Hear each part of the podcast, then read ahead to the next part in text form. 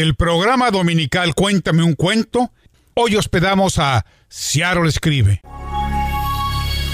Muy buenos días a todos en este domingo. Quiero dar gracias al Rey 1360 y a la UNAM por permitir este espacio para Searo Escribe.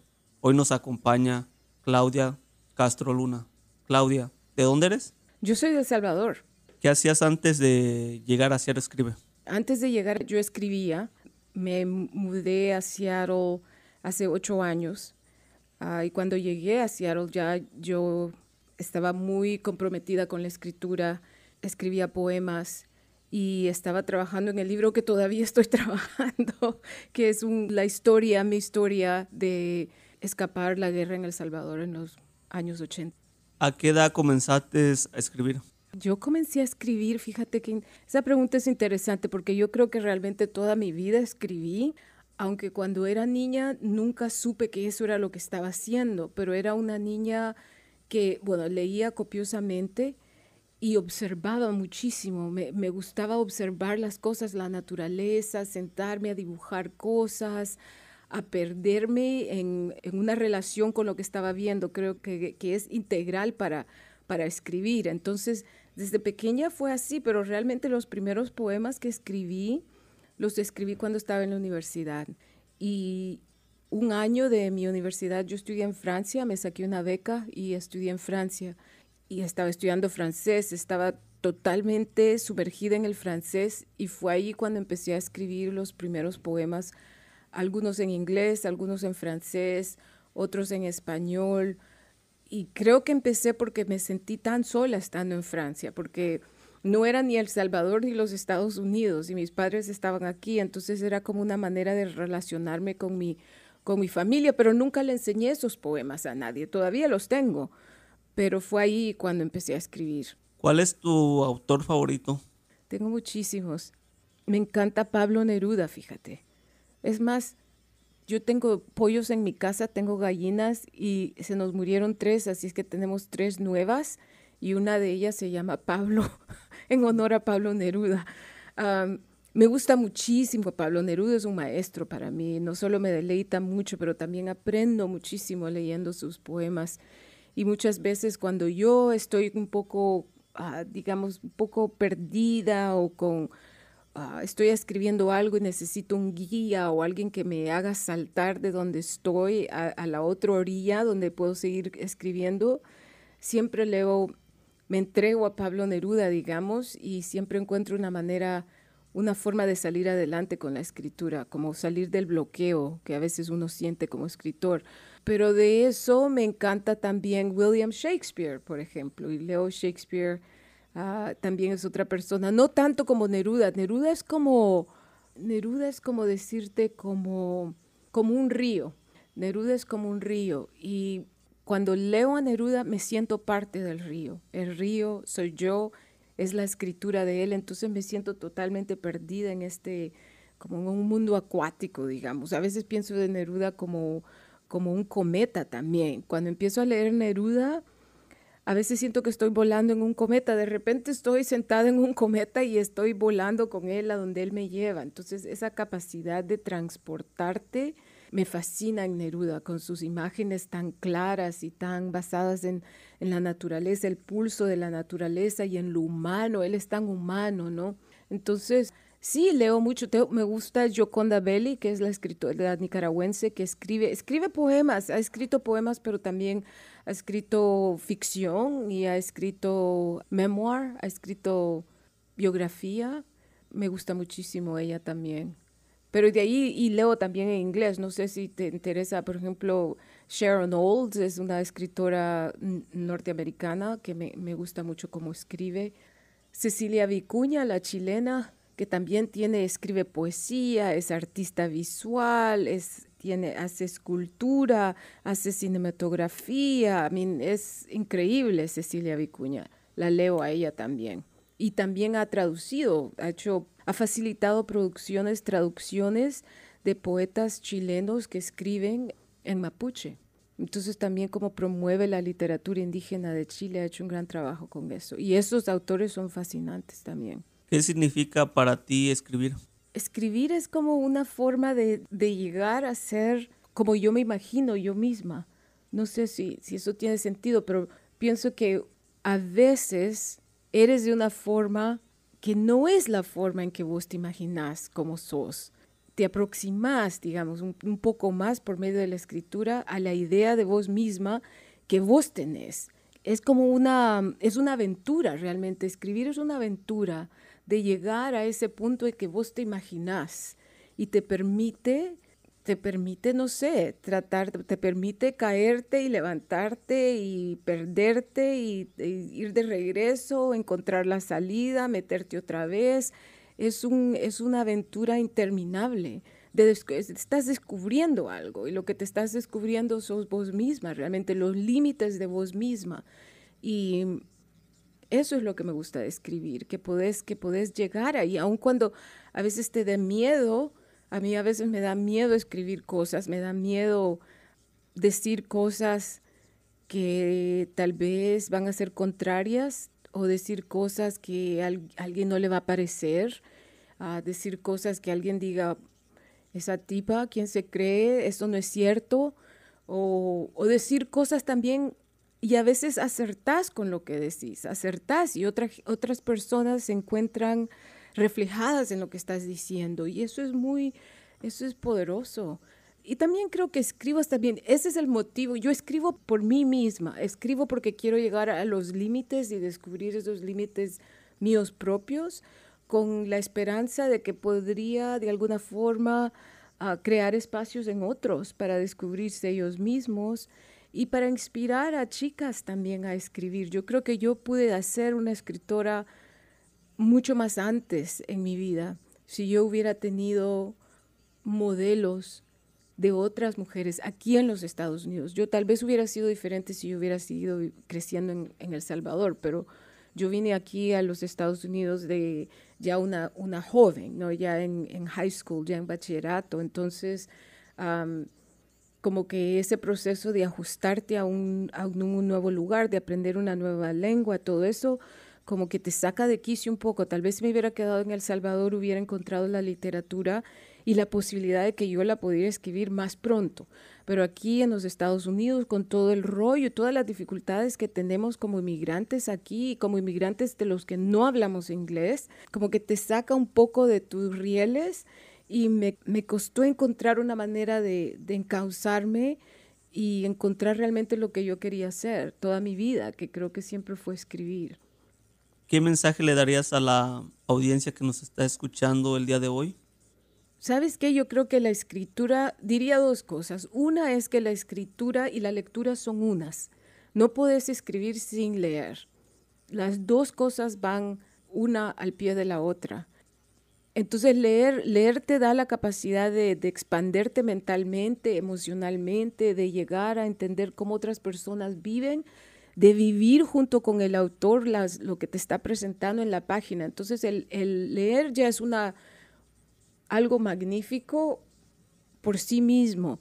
Pero si alguien quiere escribir, yo pienso que es muy necesario también leer. Porque como yo, fíjate, yo nunca conocí a Pablo Neruda. Pablo Neruda murió hace mucho tiempo. Y sin embargo, yo siento que yo he aprendido mucho de él. Para mí, Pablo Neruda es un maestro para mí. Y ha llegado a hacerlo solo por mi lectura, o sea, leyendo sus poemas, leyendo todo lo que escribió, y no solo leyendo, sino que releyendo los mismos poemas, releyendo los mismos libros, y en esa relectura descubriendo las cosas que tal vez la primera vez estaban un poco opacas, o abajo de una piedra, o al lado, no sé, y por medio de esa relectura he ido aprendiendo más. Entonces yo diría, para los que quieren escribir, empiecen ya, ¿no? Y cuando yo era joven decía, no, es que yo tengo que leer, primero tengo que leer a Gabriel García Márquez, y después tengo que leer Don Quijote, y después tengo que leer, qué sé yo, tengo que leer a Octavio Paz, y tengo que leer, no sé, tengo que leer a los rusos, tengo que leer a esta o aquella persona, porque tengo que leerlos primero antes de poder yo decir algo. Y ahora que estoy ya más adulta, ¿no? Digo, es que ya no tengo tiempo para leer. Ahora ha llegado la hora para mí de decir lo que yo quiero decir, ¿me entiendes? Pero eso se puede decir cuando vos tenés el impulso de leer. No tenés que esperar leer todos los grandes escritores del mundo para empezar a escribir vos mismo. Vos podés empezar a escribir y al lado ir leyendo lo que querrás, lo que te inspire, lo que buscas, lo nuevo. Entonces yo diría, si tienes el ímpetu de escribir, empieza a escribir ya. No hay razón por la que te deberías de esperar, ¿me entiendes? Yo fui muy cautelosa cuando joven en términos de mi búsqueda hacia la escritura, hacia la literatura, verme yo como una productora de algo, de una pieza literaria, ¿no? Y no creo que tenga que ser así. Uno lo puede hacer. La literatura, la poesía es de todos. Todos somos poetas. Si de verdad crees que quieres escribir, puedes hacerlo. Empieza ya. Y no se te olvida leer. Eso es lo que diría yo. Lee y lee de todo, lee el diario, lee revistas, lee libros, lee poesía, lee ficción, lee biografías. Todo eso es como comidita que llevas en una bolsita que te va a salir después cuando estás escribiendo, ¿no? Es como estás colectando información, imágenes, palabras que después te salen, así nomás, cuando menos uno los sospecha. ¿Alguna página donde te puedan seguir y leer tus escritos? Bueno, mi página es claudiacastroluna.com y en esa página está como un perfil, fotografías, algunos poemas, mucho video de lecturas que he hecho y cosas interesantes, entrevistas en televisión, entrevistas de radio, piezas que he escrito para periódicos, por ejemplo, también están ahí. Y también el solo hecho de poner mi nombre en el browser, Claudia Castro Luna, te va a salir varias cosas que he escrito, ¿no? Lo último fue un artículo en el Seattle Times, en el periódico aquí de Seattle, acerca de la situación injusta de los niños que están detenidos en la frontera. Justamente nos ibas a platicar un poco de un poema sobre los niños. Sí, yo soy maestra. Enseñé formalmente en escuelas desde kindergarten hasta high school, hasta bachillerato. Entonces llevé muchos años como maestra formal en escuelas públicas aquí en los Estados Unidos y valoro mucho la voz de jóvenes y en mi papel como poeta laureada trato de hacer talleres y estar en las escuelas y tener presencia sobre todo en escuelas donde hay números altos de niños latinos, ¿no? Y entonces este poema que quería leer, fíjate, voy a leer este poema, este es de Michelle Carranza, esta es una escuela no lejos de aquí, Denny Middle School, y este poema empezó porque leímos unos poemas de Octavio Paz en la clase, fíjate, este es octavo grado, y yo traje un poema de Octavio Paz, y leímos a Octavio Paz, leímos las palabras del jefe de los Duwamish, de los indígenas de aquí, de esta región donde estamos. Y luego invité a los estudiantes y los guié a visualizar esta idea de si eres un árbol, ¿qué harías? O ¿cómo serías si fueras un árbol? Entonces, este es un poema escrito por Michelle Carranza cuando estaba en el octavo grado, titulado El árbol dentro de mí. En el río de los recuerdos, las raíces de mi árbol buscan la seguridad de un lugar de siempre. Caras familiares, amigos del pasado, el tronco fuerte y alto resiste como un faro la tormenta de pensamientos.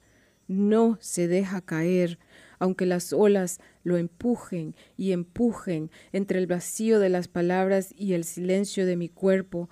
Aún así, mis ramas tratan de alcanzar una aventura lejana entre planetas y estrellas. ¿También nos vas a platicar del poema Monarca? Sí. Nada más para dar una reseña de este poema del árbol dentro de mí que yo traduje al inglés y lo he leído muchísimo en todo el estado de Washington y cada vez que lo leo primero el de ella en español y luego leo la traducción. Pero siempre es impresionante ver la reacción del público porque todos dicen, wow, una chica de octavo grado escribió eso. Y yo digo, sí, los niños, los jóvenes son poetas fantásticos. Entonces, por eso digo, si tienes la menor impulso dentro de ti mismo de querer agarrar un lápiz y un papel, agarra el lápiz y el papel y empieza a escribir.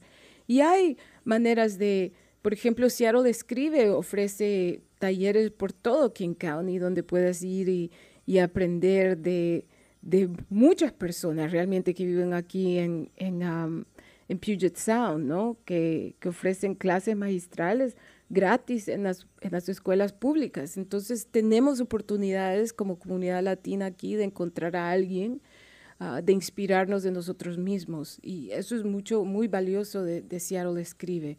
Y el poema de Michelle es garantía de que se puede escribir si quieres.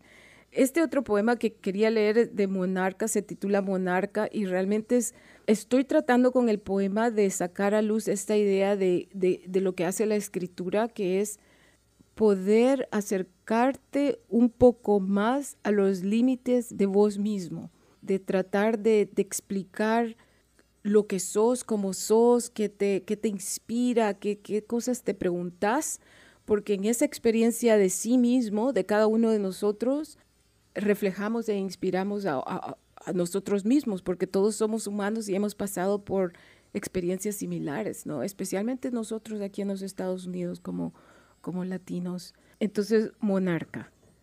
Hoy llegó por correo una postal con una imagen de una crisálida verde con puntadas de oro en su parte ancha. Me arrastró de un tirón a la casa vieja de paredes de tierra y paja, con trenzas de tejas rojas, donde el mar susurraba en las copas de los árboles cargadas de viento. En ese país de mi niñez, un día encontré colgando de una rama una verde crisálida, como esmeralda viva, como duende vegetal durmiendo. Con sospecha, mi puño acechante estuvo a punto de arrancarla de su rama fina, pero el sexto sentido, o tal vez una mano divina, me apremió a respetar el secreto de las alas que esperaban adentro su nacimiento.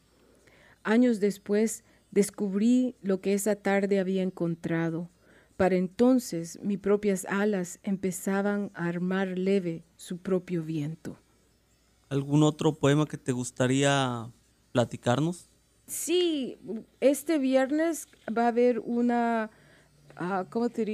reunión pública en un parque para juntarnos, denunciar el emprisionamiento de los niños que están buscando asilo en la frontera de los Estados Unidos. Para mí eso me afecta muchísimo porque era joven cuando yo llegué aquí, mi hermana una niña, y nosotros huimos de la guerra en El Salvador, y lo que yo más temía entonces era que mis padres murieran, que los mataran. Y la idea era la idea de quedarte sin papá o quedarte sin mamá. Era un miedo, como te digo, era como una nube gigantesca que me seguía, ese pensamiento horrible que pudo haber sido cierto, porque muchos de mis compañeros, sus padres los mataron durante la guerra. Entonces no era como que me estaba inventando algo así nomás, sino que estaba basado en una realidad muy violenta, ¿no? Y ahora que está sucediendo eso con los niños, yo como mamá de 3 hijos y como niña que viví una experiencia de terror ante la idea de que mis padres iban a desaparecer, no sé cómo decirte, me desespera, a veces me desespera y me llena de angustia. Me llena de angustia que esos niños estén ahí. Entonces, este viernes va a haber una marcha aquí en Seattle para denunciar lo que está sucediendo y pedir que se termine esa ley de separar a los niños de sus padres. Y voy a leer este poema, es corto, y se llama Mítico. Un país con fronteras de pan, un país donde se camine sin miedo, un país de leyes con sabor a leche, un país de muros transparentes color cielo. Un país donde la esperanza no sea ficción, un país donde el hambre estreche, un país donde niños no se pudran en prisiones, un país sin bandera que defender, un país donde la moneda, el calibre de tu corazón es, un país donde se cambie guerra por algarabía, un país donde se cante al empezar el día. De ese país quiero ser. Cuando escribí este poema, yo escribo mucho en inglés. Yo diría, si alguien me pregunta eso, ¿escribís en inglés o en español?, diría que escribo en inglés. Me tiendo a ir al inglés, tal vez porque llegué aquí todavía en high school, y entonces aprendí inglés para terminar mi bachillerato aquí, porque estudié college aquí, la universidad, varias veces estudié mi universidad, y después regresé para sacar una maestría, y después regresé para sacar otra maestría, y después otra maestría, todas aquí en los Estados Unidos, aunque también estudié en universidades en Costa Rica y en Alemania y en Francia, es más, pero mi repósito de palabras realmente es más grande en inglés. Entonces tiendo a escribir en inglés, aunque no todo el tiempo. Por ejemplo, los poemas que he leído ahora son poemas que surgieron en español, no es como un manantial, y el manantial nace, un poema es como un manantial, nace a veces en inglés, nace a veces en español, porque también trabajo en inglés, tal vez el manantial surge más en inglés, porque mi vida está dominada por el inglés. Pero este poema sí, fue un poema que lo escribí así nomás, muy, ¿cómo te diría? Es algo raro porque yo trabajo mucho los poemas, los edito mucho, me tardo en escribir, pero este poema no, este poema fue como del manantial, salió bastante ya hecho, ¿no? Y la señora que ahora es la alcalde de la ciudad de Seattle me pidió que leyera un poema para su inauguración cuando la nombraron alcaldesa. Y entonces me pidió que contribuyera un poema para algo que ella estaba escribiendo para el Seattle Times. Yo le di parte de este poema y le dije, ¿sabes qué? Yo sé que este poema es un poco imaginario, ¿no? Porque no hay fronteras de pan, aunque yo quiero que hayan fronteras de pan, porque si fueran fronteras de pan, me imagino que puedes llegar a la frontera y agarras un pedazo de pan y te la comes, y te comes la frontera y puedes pasar al otro lado, ¿no? Eso es lo que... algo que sea, que te nutra en lugar de algo que te deshumanice, como las fronteras aquí. Entonces todo, o por ejemplo las leyes con sabor a leche o algo así, es algo tan inverosímil, ¿no? Pero al mismo tiempo, si no nos podemos imaginar un futuro así, un futuro de paz, un futuro de bienestar, un futuro donde haya comida, un lugar donde la gente no tengamos hambre, un lugar con leyes justas. Si no nos lo podemos imaginar, nunca vamos a llegar a tenerlo, porque primero tenés que imaginarte algo antes de poder encaminarte hacia esa cosa. Y en ese sentido pienso que la literatura es la manera de imaginarte y de imaginarnos un mundo en el que querramos vivir, o imaginarnos un mundo en el que no querramos vivir, un mundo difícil, ¿no? Y entonces pienso que de imaginarnos cómo fueron las cosas, qué sucedió en el pasado que nos llevó a estar hasta donde estamos, y de activar nuestra imaginación para poder entender algo. Entonces, en ese sentido, yo creo que la literatura es tan valuable para todos, porque nos presta la habilidad de imaginar una realidad que tal vez no tenemos hoy, pero la que podemos acceder, y podemos trazar un plan hacia ese lugar, ¿no? Y entonces, por eso me encanta que los chicos escriban cuando llego a una escuela, porque por medio de ese reactivar tu ser y decir, yo estoy aquí, yo me imagino algo, yo puedo decir algo, yo puedo articular algo, puedes tener, imagínate si todo el mundo escribe así, de llegar a tener una conciencia, de poder imaginarte un mundo diferente para todos, ¿no? Y en ese sentido, ahí es donde yo veo el inmenso valor de ser escritor, de ser poeta. Es en ese regalo de poder imaginarte algo, de compartirlo con otros para que ellos también se lo imaginen, y juntos tratar de armar algo diferente, ¿no? De tratar de armarnos diferentemente, pero de armarnos colectivamente un futuro distinto. Muchas gracias, Claudia. De nada, gracias por invitarme. Te agradezco mucho.